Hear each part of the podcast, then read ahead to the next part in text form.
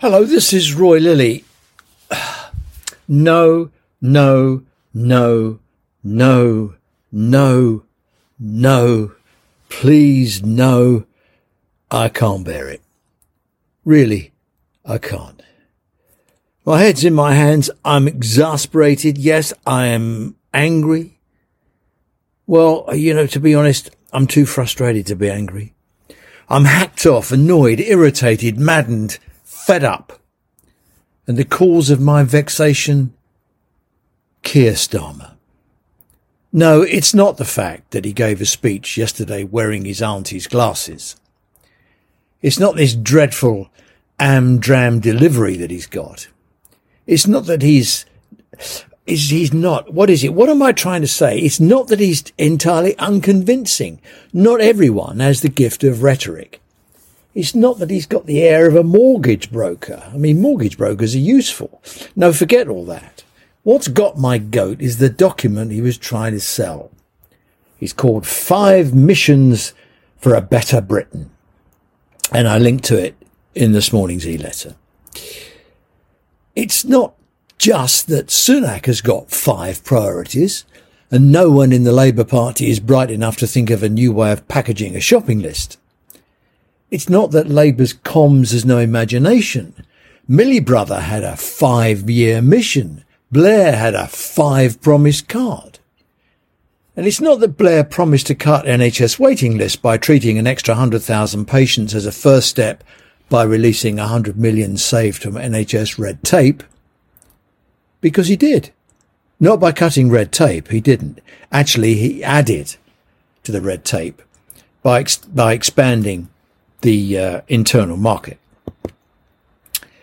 What he did was he got waiting lists down to almost nothing by persuading Gordon Brown to bung a huge wedge to the NHS and the NHS delivered like it always does. No, none of that.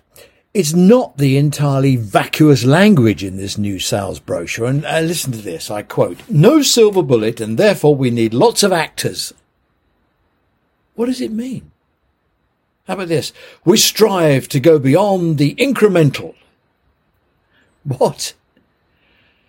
Missions rather than vague aspirations or simple slogans, each one a North Star to guide us. Really?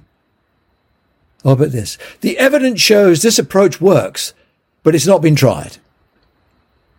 If it's not been tried, how do we know it works? It's not that it's five pages of drivel. Silo gets four mentions and then there's top down, seven news and all the usual lexicon of the, de- the desperate policymaker. No, I can overlook all that. It's the same old stuff that over the years I've seen reupholstered again and again. No, I'll tell you what it is. It, it's not that it's five missions with four building blocks and six new approaches, which is actually 15 things. No, it's none of that. It's this bit. Quote, Build an NHS fit for the future by reforming health and care services to speed up treatment, harness life sciences and technology to reduce preventable illnesses and cutting health inequalities. I can overlook the fact that it is impossible to build anything that's fit for the future because the future never arrives. You can build something that's flexible, innovative and ready for an uncertain future. I can look the other way at the quote, harnessing life sciences. When we all know harnessing is the last thing life sciences need. Life sciences have to have freedom from harnessing and need to be unhitched, set free, developed, dragged out of the labs and the pages of theory and it into our day to day. What I can't overlook is reforming health and care services. Reforming. No, no, no, no, sorry, it set me off again. No, we do not want reform. Reform means upheaval, disruption, turbulence, re-disorganization.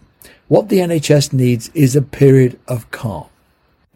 Guaranteed funding, a workforce plan that is deliverable, and for silly boy Streeting, the putative Labour Health Secretary with his aggressive and insulting tone, disparaging remarks about managers and GPs to be kept a million miles away from the NHS, and if Labour can manage it, bring back Jon Ashworth, who could deliver a national care service, an exit route for retiring GPs to devolve their investment in practices to vertically integrated care with trusts, a workforce retention program, and a centrally procured investment in digital first services to make access for those who want it as easy as talking to your grandkids on your iPhone. And no, I'm not holding my breath. Thanks for listening. Have the best weekend you can, and um, I hope to talk to you again soon.